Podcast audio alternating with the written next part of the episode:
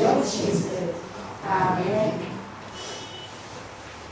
主の祈り天にまします我らの主よ願わくは皆をあがめさせるたまえ御国を光らせるたまえ御心の天になるごとく地にもなさせたまえ我らの日常の糧を今日も与えたまえ我らに罪を犯す者を我らが許すごとく我らの罪を許したまえ我らの心に合わせず悪より救い出したまえ国と力と栄とは限りなく同じのものであるからにア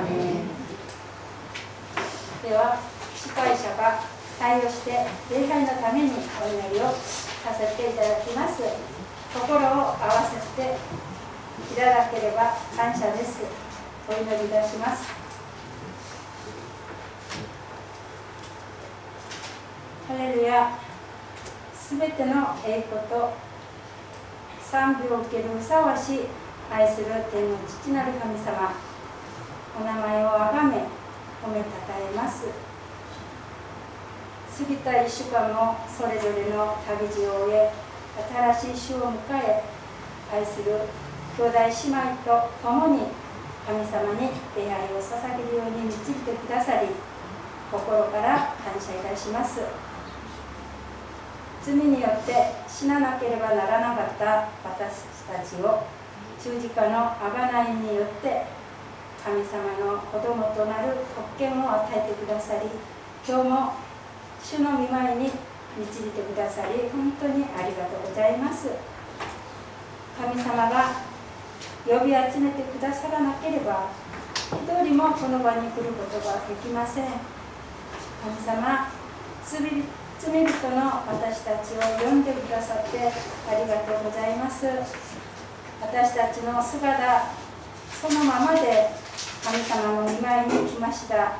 どうぞ私たちをお受けくださいますように。この時間神様思い切り神様を賛美し思い切り主を呼び求め賛美の中祈りの中御言葉の中で主にお会いできますように。助け導いてください。今この場に主が臨在してくださり神様に栄光と喜びあふれる礼拝になりますようにどうぞ助け導いてくださいますようによろしくお願いいたします。愛する天の父なる神様これから御言葉を取り継いでくださる野巻牧師先生の上に神様が神様の力強い御手で支えてくださり生きておられる神様の御言葉の働きが今日も現れますように助け導いてください。御言葉が一言も地に落とされず鈍い私たちの霊の目と耳が開き今日も神様のことをよく分かりますように神様の限りない恵みと祝福が豊かにありますように心から願います。神様この新しい1週間も今日のメッセージを握りしめ信仰で生きる神様が喜ぶ日々になりますように助けてください。愛する天の父なる神様すべての悩みや問題また病を主に下ろします。主よどうぞ私たち一人一人にまた来られなかった方の家にまた病院にいらっしゃる方方の家にこの時間を覚えて神様が触れてくださり癒してくださり新たにしてくださいますようによろしくお願いいたします。礼拝の初めから終わりまで一切のものから守ってください。すべての栄光を主にお捧げいたします。感謝し尊いイエス・キリストのお名前によってお祈りいたします。アーメン続いてもう一曲賛美をいたします。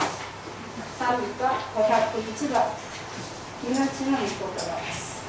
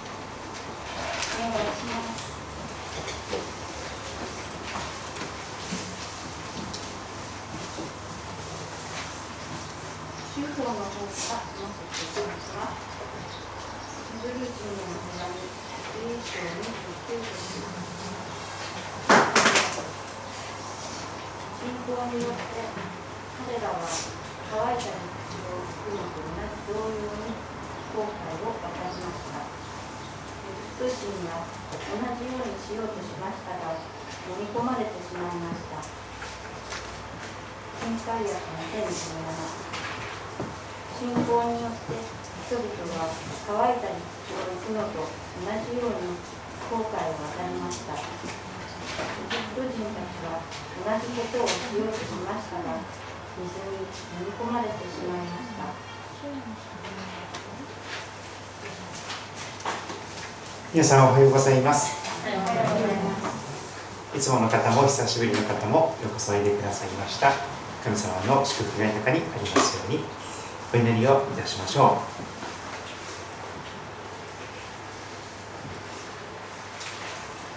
う。恐れるな。私があなたをあがなったからだ。私はあなたの名を呼んだ。あなたは私のもの。あなたが水の中を過ぎる時も私はあなたと共にいる。川を渡る時もあなたは押し流されず。火の中を歩いてもあなたは焼かれず炎はあなたに燃えつかない。私はあなたの神主。イスラエルの聖なるもの。あなたの救い主であるからだ。私はエジプトをあなたの身代金としクシとセバをあなたの代わりとする。私の目にはあなたは高価で尊い。私はあなたを愛している。私たちを愛してやまない天のお父様。5月最後の日曜日となりました。ここまでの歩みを守ってくださったことをありがとうございます。今朝共に集うことが許されましたことも感謝いたします。それぞれの1週間の旅を終えて疲れを覚えていたり不安や恐れがある方もいらっしゃるかと思います。どうか神様全ての重荷をあなたの御前に下ろしそしてあなたをあなたの御声を待ち望むことができますように助けて導いてください。主をお語りください。しもべは聞いております。愛する主イエス・キリストのお名前を通してお祈りいたします。アーメン。先週はペンテコステ聖霊降臨の時でしたので少しヘブルの11章を離れましたがえもう一度ヘブル人への手紙11章に戻っていきたいと思っております。今日は29節。週報をお持ちの方は先ほど読んでいただきました。御言葉のところヘブルの11の29をご参照ください。新海訳聖書と新海訳2017で読みます。少し変わっています。ほとんど同じです。信仰によって彼らは乾いた陸地を行くのと同様に航海を渡りました。エジプト人は同じようにしようとしましたが飲み込まれてしまいました。これが新海訳聖書ですね。新海訳2017を読みします。信仰によって人々は乾いた陸地を行くのと同じように航海を渡りました。エジプト人たちは同じことをしようとしましたが水に飲み込まれてしまいました。今日は信仰によって海を渡るという題をつけましたけれども出エジプトの出来事のクライマックスのようなところです。エジプトの地で430年間いたイスラエルの人たち特に増え広がるにつれてエジプトの王様とその人たちに恐れられてますます厳しい過酷な強制労働をさせられ奴隷として使い捨ての人生を生きておりました。しかしその苦しみの中でその叫びが神様に届いたのです。神様はモーセという人物を生まれさせそしてモーセを時に立って出エジプトを導く指導者として立てそしてエジプトでさまざまな奇跡を行った後ついにパロ王様がパラオがもう出ていきなさい。そんな言葉を語るようになりました。そして彼らはエジプトを後にしていくのでありました。出エジプト記旧約聖書の出エジプト記を今日も開いていきたいと思いますがまず12章。出エジプトの12章聖書をお持ちの方はお開きください。全部を見ることができませんが少しポイントになるところをいくつか、えー、押さえておきたいと思います。まず出エジプトのおおよその人数が一体どれぐらいの人たちであったのかそのことが記されている箇所が出エジプト12章の37節38節あたりです。出エジプト12章3738読んでみましょう。イスラエルの子らはラメセスからスコテに向かって旅立った。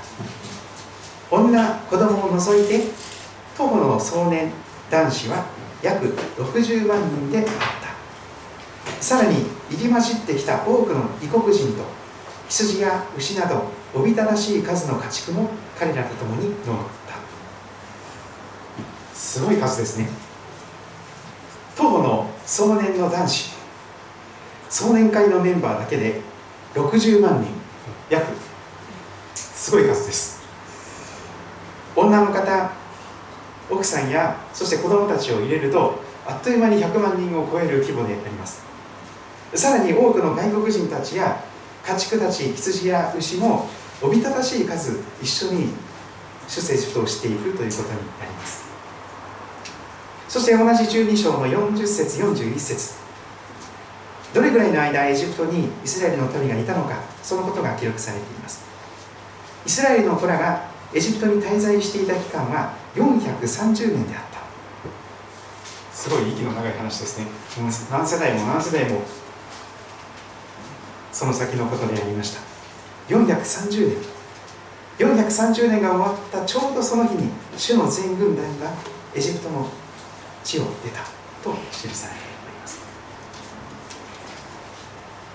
そして13章に飛びますが13章の17節あたりから出世時時13章の17節あたりから今日のところを見ていきたいと思っております。まず神様の優しいご配慮と言いましょうか。神様が御心のうちにその出エジプトのどのような道を通って脱出していくのかその道をルートを配慮して考えてくださったことが13章の17節に記されています。さてファラオがこの民を去らせた時エジプトの王様ですね。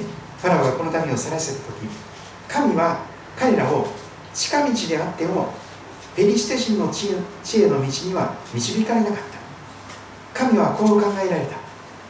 民が戦いを見て心変わりしエジプトに引き返すといけない。そうですね。エジプトからイスラエルの地まで最短ルートはこのペリシテ人の地と言われるところを抜けていくのが一番近いんです。地中海沿岸のところですね。ところが神様はそれを近道をなさらない。そっちは選ばない方がいいとお考えになったのです。イスラエルの民が戦いを見て怖くなってエジプトに戻りたい。怖い怖いと言ってエジプトに帰るといけないから。そのような神様のご配慮で戦いを避けて遠回りをしていく。南側ルートになっていきます。南のシナイ半島をぐるっと回って約束の地イスラエルの地域に移っていく。それで民はそれで神はこの民を足の海に向かう荒野の道に回らせた。足の海と訳されているところ断崖の地を見ますとあるいは航海と書かれています。このアラビア半島とアフリカ大陸の間にこの航海という大きな湾がありますね。そしてその一番奥の方にですねシナイ半島があってこちら側にスエズスエズ湾。こちら側がアラバアラバ湾というこう2つの流れが出てきます。そしてスエズ湾の北の方は今スエズ運河が通っているところになります。そのまま地中海に今船で抜けていけますね。この前事故があってだいぶ渋滞しております。今日の舞台がその辺なのです。足の海すなわち航海。先ほどのヘブルビテの手紙の11章29節にもはっきり航海と訳されていました。信仰によって彼らは乾いた陸地を行くのと同じように航海を渡った。足の海海を渡ったというのです。イスラエルの民は隊列を組んでエジプトの地から戻っていきます。そして聖書はこのことも忘れずに記録しております。出世エジプト13章の19節。あのヨセフさんの亡骸意外をちゃんと携えて出世エジプトしていく。約束の地に連れて行ってそこで埋葬していく。ミイラとなったヨセフさんのその意外を一緒に持っていくということをしました。モーセはヨセフの意外を携えていた。それはヨセフが神は必ずあなた方を顧みてくださる。その時あなた方は私の意外をここから助けに行わなければならない。と言ってイスラエルの子らに固く誓わせていたからである。彼らはスコテを旅立ち荒野の端にあるエタムで宿営します。詳しい場所は今ちょっとよくわからないです。とにかく航海航海に向かって海に向かって旅をしております。そして神様は目に見える形で雲の柱火の柱となってイスラエルの民を先導して導いてくださった。そのことが22 21節22節に記されています。主は昼は地上の途上の彼らを導くため雲の柱の中に。また夜は彼らを照らすため火の柱の中にいて彼らの前を進まれた。彼らが昼も夜も進んでいくためであった。昼はこの雲の柱が夜はこの火の柱が民の前から離れることはなかった。目に見える形で神様が一緒にいてくださること。その旅を守って導いてくださること。それを体験しながら柱雲の柱火の柱に導かれてイスラエルは出エジプトをしていきます。14章に入っていきましょう。いよいよ今日の海辺の出来事であります。14章の一節主はモーセに告げられた。イスラエルの子らに言え。引き返してミグドルと海の間にあるピ・ハヒロテに面したバールツガンの手前で宿営せよ。あなた方はそれに向かって海辺に宿営しなければならない。なんと神様はですね海が目の前に広がっているところに導かれましてその海辺で宿営をするようにテントを張ってちょっと休憩するようにと言われたわけです。エジプトのファラオはイスラエルの子らについて彼らはあなたのあの地で迷っている。彼らはあの地で迷っている。荒野は彼らを閉じ込めてしまったという。私はファラオの心をかたくなにするのでファラオは彼らの後を追う。しかし私はファラオとその全軍勢によって栄光を表す。こうしてエジプトは私が主であることを知る。イスラエルの子らはその通りにした。神様がエジプトの王様の心をかたくなにして頑固にさせてエジプトから追っかけてくる。でも神様はそのことを通してご自分の栄光を表すとおっしゃっております。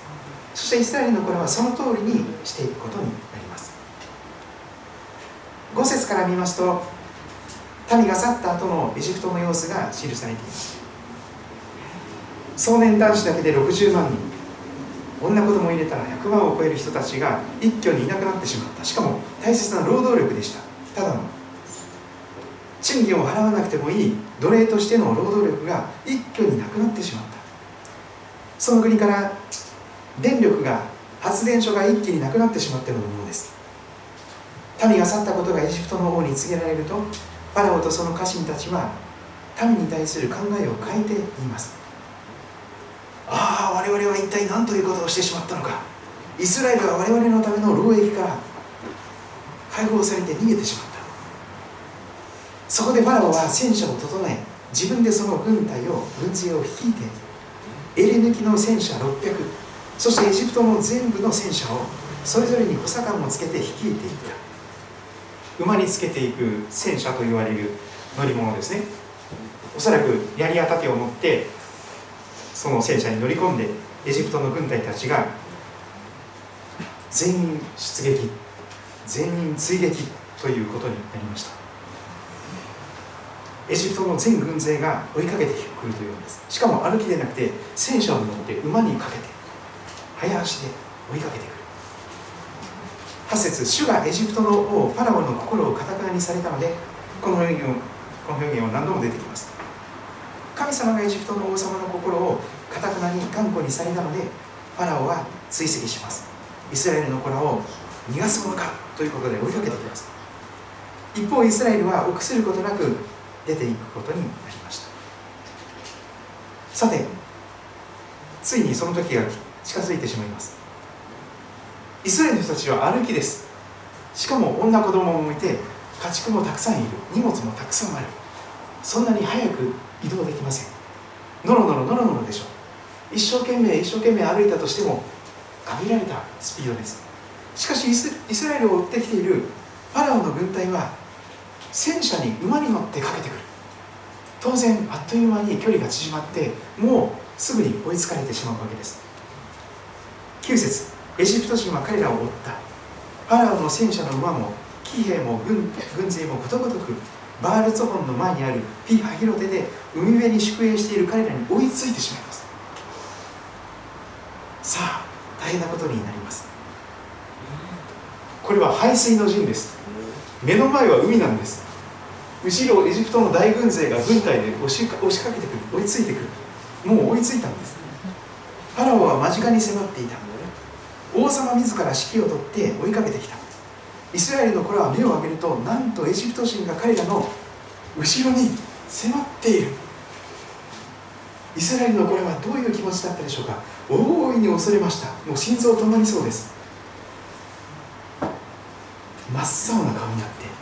そして大いに恐れてどうしようどうしようどうしよう。殺される。主に向かって真剣に叫びます。そしてモーセに我らを導く指導者モーセに言うのです。ひどい言葉です。でもこれが本音だったのでしょう。イスラエルの人たちの本音が11節でぶちまけられていきます。エジプトには墓がないからといって荒野で死なせるためにあなたは我々をここに連れてきたのか。我々をエジプトから連れ出したりして一体何ということをしてくれたのか。エジプトであなたに我々のことには構わないでエジプトに仕えさせてくれと言ったではないか。実際この荒野で死ぬよりはエジプトに仕える方がまだ良かった。彼らはエジプトの方がまだ良かったとモーセに神様に泣き叫ぶわけでありました。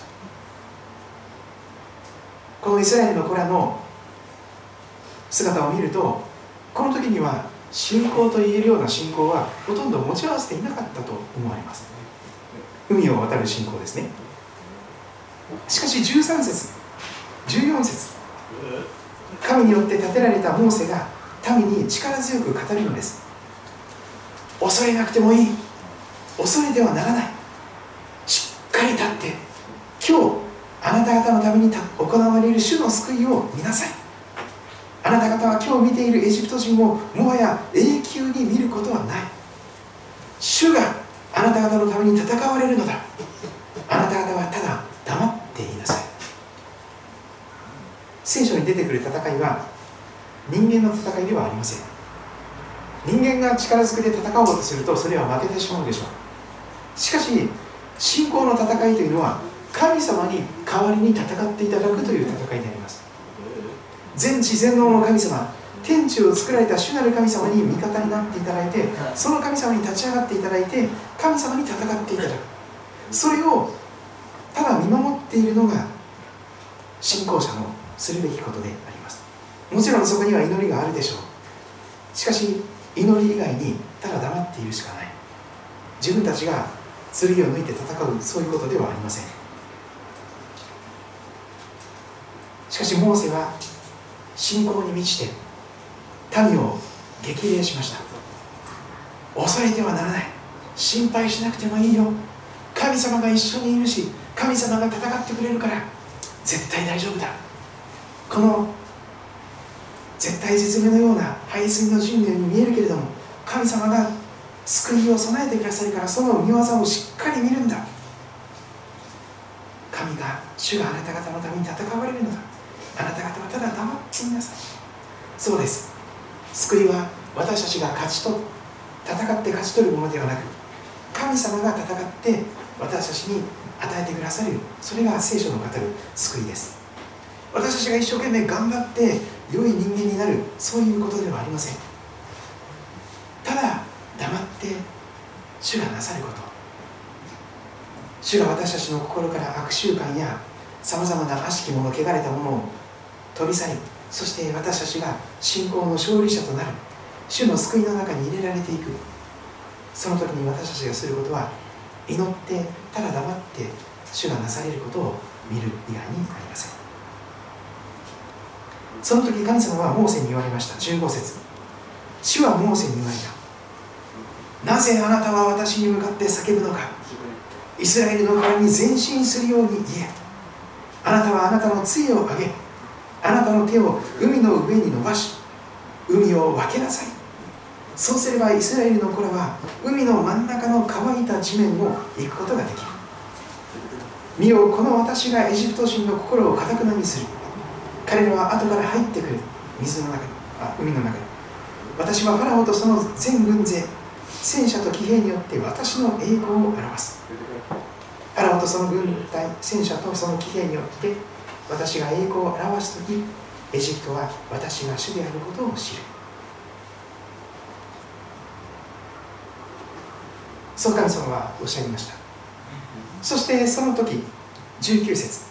イスラエルの陣営の前を進んでいた神の使い雲の柱火の柱が移動してイスラエルの人たちの後ろに来てくださったんです。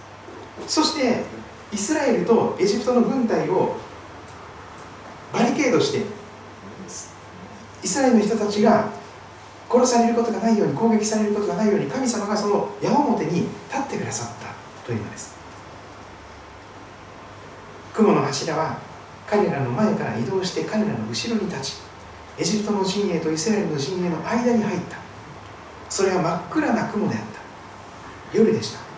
それは夜を迷い込ませ一晩中一方の陣営がもう一方に近づくことはなかった。海を渡るのに一晩かかるのです。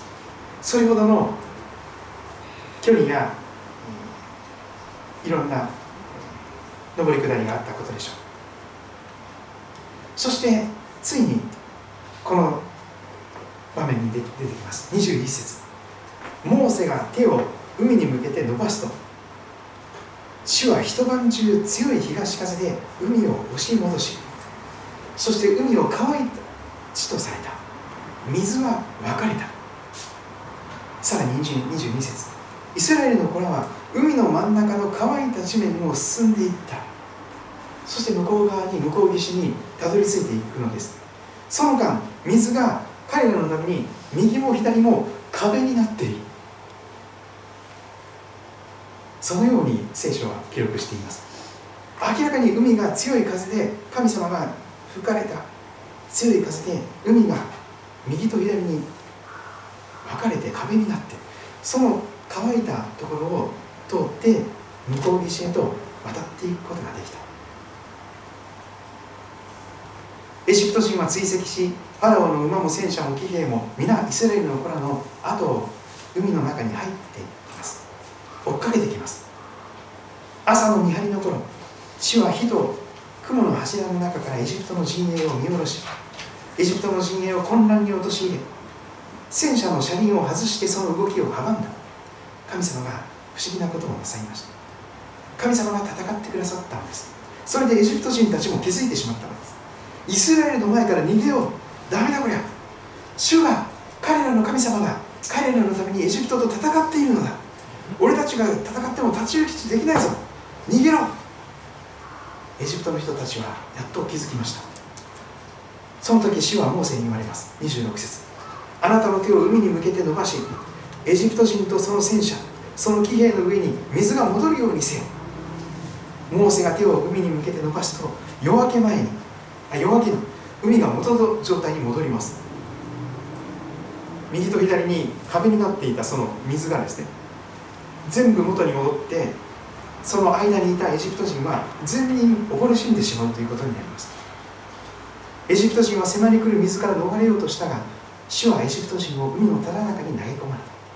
水は元に戻り後を追って海に入ったファラオの全軍勢の戦車と騎兵を覆った。残った者は一人もいなかった。何ということでしょうか。圧倒的な勝利です。神様が戦ってくださるならばどんなに弱いものであったとしても圧倒的な勝利者になります。その当時の世界の最強の軍隊でした。今のアメリカもしくはいろんな諸外国の軍隊と同じぐらいのいやそれ以上の力を持っていたかもしれません。しかし全滅したのです。一人も王様も死んでしまった。一方イスラエルの子らは海の真ん中の乾いた地面を歩いて向こう岸にたどり着くことができました。水が彼らのために右も左も壁になっていたからです。こうして主はその日イスラエルをエジプト人の手から救われました。本当に奴隷から約束の地自由の地へと解放されて向こう岸に渡ることができたのです。もはや奴隷ではない。鎖は全部神様が取り去ってくださって自由の身となりました。人間の所有物となってこき使われることはもはやなくなったのです。イスラエルは振り返ってみますとエジプト人が海辺で死んでいるその水死体となったイスラエルエジプト人のおびただしい死体を見ることになりました。31節。イスラエルは主がエジプトに行われたこの大いなる道からを見た。それで民は主を恐れ主とそのしもべモーセを信じた。そうです。イスラエルの民はもうエジプトで死んだ方が良かったエジプトの方が良かったと言ってたんですけどもモーセに導かれて海を渡った後その圧倒的な神様の道からを見てその時初めて主を恐れ主を信じたとそのような信仰にたどり着きました。皆さんの聖書にその後ろのところに地図がありますでしょうか？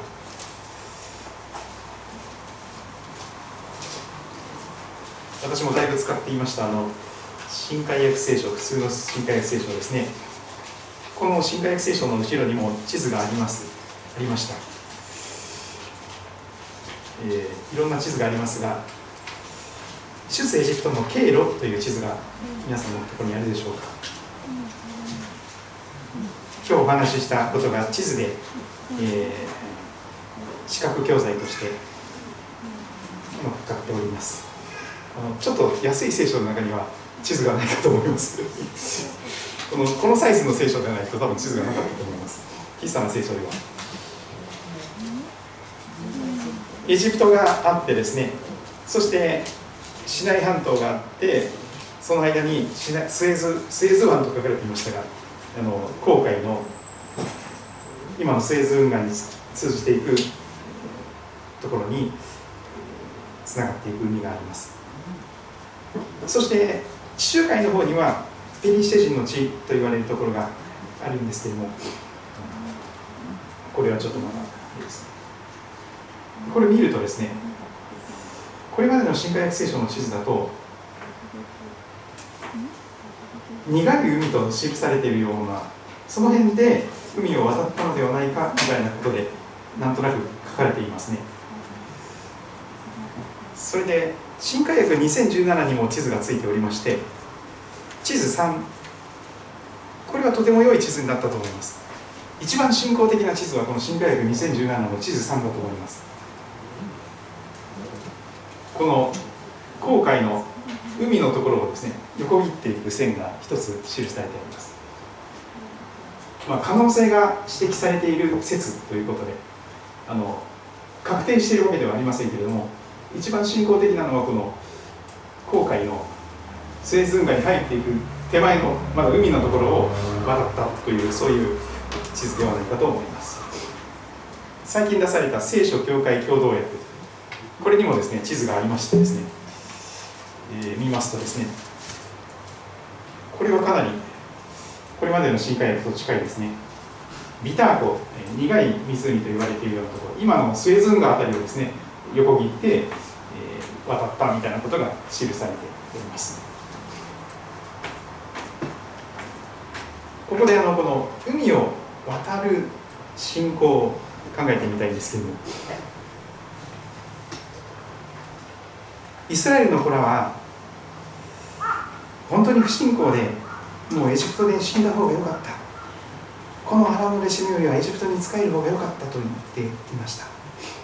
しかしモーセは恐れてはならないしっかり立って今日あなたのために行われる主の救いを見なさい。主が戦われる。あなた方はただ黙って見ていなさいと言われます。この聖書の地図って面白いのでぜひいろんな地図をご覧になってみてください。そのその人の信じている信仰が地図に現れます。目に見える形でその信仰がどういう信仰なのか。聖書の信仰は人々は乾いた陸地を行くのと同じように航海海の深い海の底を渡ったと記されております。ところがここでですね嘘じゃろそんなことがあるないわけないじゃないかと考える人が多くいます。現実主義的な信仰になっています。自由主義とか人間中心主義とかそんなふうに言われますがある地図を見ますとなんか潮干狩りができそうな浅瀬。潮干狩りができそうな浅瀬をほとんど陸地のようなところを歩いたんだとかですね。あるいは今のスエズ運河が掘られる前の幅が狭い水路のようなところ。それをなんかちょっと渡ってまたいで渡ったみたいなそういうふうに考えるような地図もなきにしもあらずです。つまり海ではなくてほとんど陸地のようなところを渡ったんだと、まあ、人間の頭で考えるレベルに聖書の言葉をなんか勝手に解釈するというかですね。現実主義的なそんな海が分かれるわけないじゃないの。冗談じゃない。そんなことは無理でしょ。う、ね、そんな浅瀬を渡ったのよ。アサリを取れるような潮干狩りの。ねこうそういう皆さんはどう思いますか？あなたの信仰はどうなんでしょうか？海を渡った信仰？そんなバカなとおっしゃるでしょうか？いやいやいやちゃんと神様は海を分けてその海の下を向こうに向こう岸に行ったんだ。そういう信仰なんでしょうか？私もかつては少し疑いを持ったこともありましたけれどもでも聖書は信仰によって人々は航海を渡った。乾いた陸地を行くのと同じように海を渡ったとはっきり記しております。この聖書の神様は天と地を創造なさった神様です。もう聖書の一番最初のところですが創世記の聖書の一番最初の書き出しを改めて今日も見たいと思います。この神様がいらっしゃるとすれば人間的に不可能なことは可能となってしまうと十分信じられるということになります。創世記の一章の一節どの聖書でも結構です。はじめに神が天と地を創造された。この言葉から聖書が始まります。聖書の言っている神様というのは人間が作った神様じゃないんです。死んでから神様に祀られたそういう存在でもないんです。動物とか山とか岩とかあるいは大きな木とかそういうものでもありません。聖書が言っている神様というのは天と地を作られた神様なんです。太陽を作られた神様月を作られた神様地球を作られた神様。それをそれぞれに正確な軌道を描いて動かして。そして先週水曜日ありましたね。皆さんご覧になりましたかね。皆既月食。太陽の光を反射させて月が光っているんですけども地球の裏側にちょうど地球の影の中にすっぽりと入ってしまった。その完全に黒くなって赤銅色になったものはなかなか見えなかったかもしれません。ぼやけていましたから。でも何時何分からかけ始めて何時何分に完全に元に戻るっていうその数学的な正確さでそのことが観測されましたよね。そのように規則正しく動く太陽系を宇宙を作られた神様。太陽を作り星を作り地球を作り山を作り海を作られた神様。海しかなかった地球の上に陸地を陸地と海を分けられた神様。そういう方がこの聖書の神様なんですよ。と陸を分けられた方なんですから。ちょっとぐらい川川のようにですね海を川のように分けてそこを短時間の間くぐらせてですね。でまた戻す戻す。そんなことは神様お茶の子さいさいでしょう。天地を作られた宇宙を動かしていらっしゃる神様なんですから。私たちは毎日実は宇宙旅行をしてますよね。世界旅行もしてますよ。私なんかバイクが好きなんですいろいろ行き回ってますけども。私たちみんな宇宙旅行世界旅行してます。まず24時間で1回転してますよ。24時間で地球の反対側まで行ってますよ毎日毎日。動いてます。寝てる間も起きてる間も24時間で一周します。地球一周してます。さらに365日 1, 日かあ1年かけて宇宙旅行してますよね。ぐるっと回って春夏秋冬が過ぎ去って太陽の前にずっと回ってですね宇宙旅行してるんですよ私たちは。規則正しく動かしていらっしゃるのは誰ですか？偶然ですか？偶然だったら数学とか算数で計算できないですよ。何年何月何日何時何分から月がかけ始めてそして全部地球の影に入ってしまってまた少しずつ出てきて何時何分何秒でこれ終わり。そんな軌道計算予測できませんよ。神様が見えざる見てを持ってこの全てを動かしておられ。る存在へと招いたこの草花。誰がこの美しい花をデザインしたんですか？作ったんですか？戦車の神様ですよ。そして同じ神様があなたをデザインしあなたはお母さんのおなかの中で神様によって作られてるんです。心臓が止まらないのも神様のおかげですよ。血管つまらないのも神様のおかげ。倒れないのも神様のおかげ。美味しく食べるものが食べれるのもお通じが出るのも全部神様のおかげです。私たちは何も知らないんですよ。血液がどんなふうに回っているのかその成分は何なのか白血球とか赤血球とか血小板とかいろいろありますよね。ウイルスとどうやって戦っているのか。わけわからない世界ですが神様がそのような体を備えてくださって全てをお作りになって今も動かしておられる神様がいらっしゃるなら人にはできないことであってもその神様にはできるでしょう。神にとって不可能なことは一つもありませんと聖書が語っている通りです。あなたの信仰はいかがでしょうか？聖書には数々の奇跡が記されています。海を渡った話増水した川を渡った話。城壁が崩れる話。来週やります。少女から男の子が生まれた話。イエス様が水の上を歩いたという話。死にかけていた病人が癒されたという話。そして死んでいた人が生き返ったという話。イエス様もよみがえられて今も生きておられるという話。全てにわかには信じがたいことでしょう。ある方のように嘘だろと思わず言いたくなることばかりです。けれども初めに神が天と地を創造されたそのような神様がおられるならばその神様にとって不可能なことは何もない。文字通り深い海の中を神様が右と左に壁を作られてその水底を通って向こう岸に彼岸にたどり着くことができた。やがて私たちがこの地上の人生を終えて死ということを味わいそしてその死の向こう側に旅しなきゃいけない時も来るでしょう。しかし海を渡ることのできる信仰を持っているならば死でさえも恐れる必要がありません。死は新しい命の始まりになるんですから。神が私たちの全ての罪を許し子供として受け入れそして私たちの味方となってくださるならば何を恐れる必要があるでしょうか？恐れるな私があなたと共にいる。たじろぐな私があなたの神だからと。この方は四六時中目に見えませんがいつも私たちと共におられて信じた者の心の中に住んでいてくださってそしてこの実際の生活においても数限りない奇跡を起こしてくださることでしょう。祈る時に祈る時にだけその奇跡を体験することができます。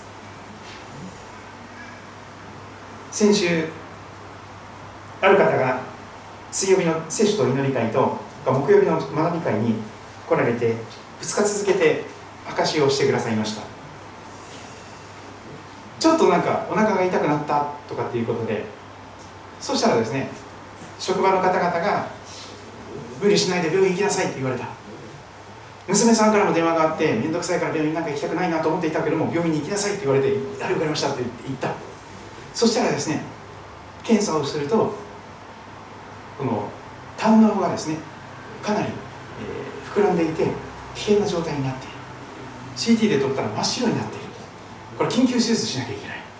で次から次へとあの時間のかかるはずの検査がスイスイスイスイ全部通っていって絶妙なタイミングで次から次へと待ち時間なしに検査がなされてそして手術手術までの入院までの日程がほぼ確定しつつあって。でもちょっと出血が出てきてですね昨日から緊急入院してますけれどもでも神様が本当に今も生きて働かれる方前もって私たちの目の前に起こっていくことを全てご存知で。それに先立って守りや助けや導きを一つ一つの中でその私たちの現実の実際の生活の中で神様が働いて働いて働いてこの人に関わりこの人に触れてくださりこの人を通して私たちを守り導いてくだくださっている。嘘だろう。という方がいるかもしれませんが本当です。本当に神様は生きておられるんです。そして祈る時にだけその神様の素晴らしさを体験して実際に体験できるでしょう。祈らないとどうにもなりません。祈らないと全てが当たり前に見えてしまいますけど祈るとですね全部当たり前じゃないじゃん。神様の奇跡ばっかりじゃない。夜ぐっすり眠れるのも奇跡。寝てる間に呼吸が止まらないのも奇跡。心臓止まらない詰まらないのも奇跡。ある方はですねなんか心臓のあるところに電気信号が行ってないらしいんですよね。普通だったらそれ信号心臓動かないはずなのに不思議ですね。どうして心臓が動くんでしょうか。いろいろ精密検査をしてもなぜか心臓が動いている。不思議ですね。ここの電気が通ってないところなんですけどもどうなってるんでしょうかね。神様は今でも奇跡をしてあなたを生かしておられます。ぜひ信じないものではなくて信じるものになっていただけたらと願います。それそのためにそれぞれご自分のことまで真剣に神様に祈ってみてください。神様もしいらっしゃるんだったら私に分かるように出会う出会うことができるように本当に信じることができるように導いてくださいと祈ろうではありませんか。しばらくの時それぞれの言葉で祈ってみてください。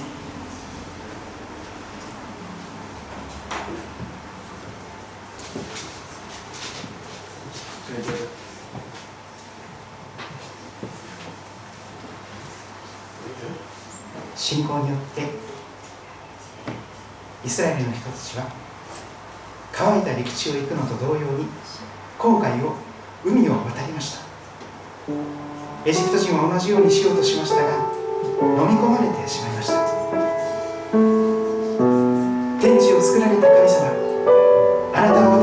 人一人を猿ではなく人間として最高傑作として作ってくださいました。